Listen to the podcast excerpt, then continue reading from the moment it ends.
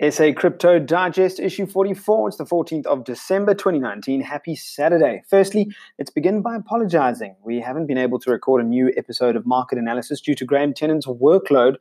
Uh, after presenting at two SA crypto events back to back, he's been flat out analyzing the end of year global markets for our sister company Avancor. Keep an eye on our socials, though, this week for the next recording. With South Africa's uh, nationwide load shedding hitting stage six, wouldn't it be great if there was a technology to record all tender processes and track all department spending for accountability? Oh, wait, there is a technology for that, and it's already 10 years old, if only. Hopefully, our children will be led by more transparent and accountable governments who spend wisely and responsibly with blockchain, of course, that is more than possible. See story four about cobalt mining. Until then, though, I wish you a pleasant long weekend if you're in South Africa and not on holiday anyway. That's from myself, James, and the team. This week's newsletter is proudly brought to you by Centbee. If you sign up, you could win yourself 10,000 Rands worth of Bitcoin SV. Check them out, centbee.co.za. We start with BitClub, whose founders have been arrested, despite photos like those featured on a number of BitClub websites. And uh, those photos convinced thousands of enthusiasts globally. BitClub was an elaborate Ponzi scheme. This, according to the US Department of Justice. In a statement they released on their public website on Tuesday, the department confirmed they had been working for many months with the FBI investigating the founders of the scheme. The investigations led to the arrest of Matthew Brent Goettsche, Jobadiah Sinclair Weeks, and Joseph Frank, all in the USA, along with Silviu Catalin Balaci in Germany, all on counts of fraud and the selling of unregistered securities. The investigation revealed that the founders had so far raked in an astounding $722 million while referring to their customers as dumb, sheep, and idiots. Two other defendants are at large, with the current four remaining in custody until their bail hearings. While many cypherpunks are anti regulation, this shows why regulators can indeed be quite helpful. VALR equals Luno's 24 hour trading volume. New SA crypto exchange VALR hit the incredible achievement of 500 Bitcoin in 24 hour trading volume on Thursday, 12 December. Just before 9 a.m. on Thursday, CEO Farzam Ehsani reported that the exchange peaked at 500.11 Bitcoin trading in a rolling 24 hour period, almost matching Luno's 24 hour volume for the previous day of 500.38 Bitcoin. For an exchange that has only been offering Bitcoin ZAR for six months, that is some achievement. Jack Dorsey to build a decentralized internet. Twitter and Square CEO announced on Twitter this week, Jack Dorsey, that he wants to build a truly decentralized internet, starting with its current foundation, social media.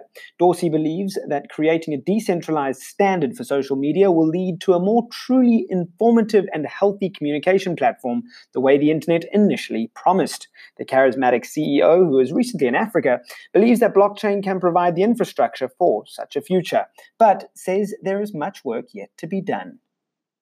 Mining giant to trace cobalt using blockchain.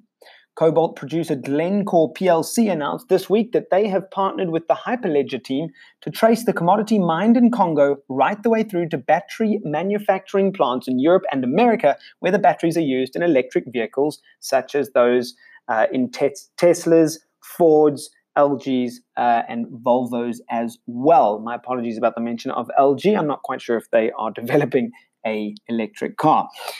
The publicly traded company Glencore are going to join the cross industry responsible sourcing blockchain network underpinned by Hyperledger, which includes Ford, LG, Volvo, and IBM, among others.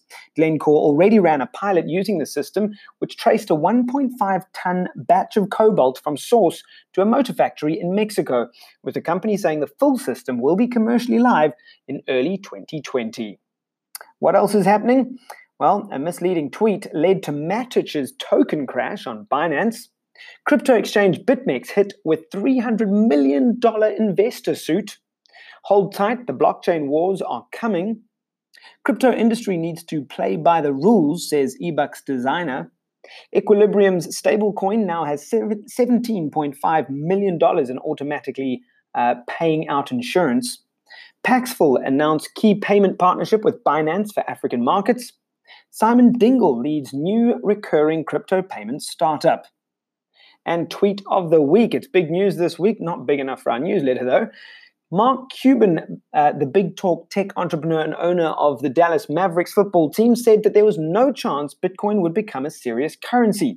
Ever the Bitcoin optimist, fund manager Anthony Pompliano was quick to jump in on the action and challenge Cuban to be interviewed on his podcast. Still no response from Cuban yet, though.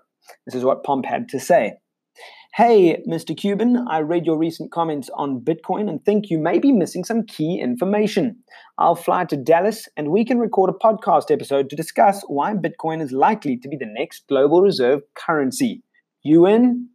As I say, no response as yet.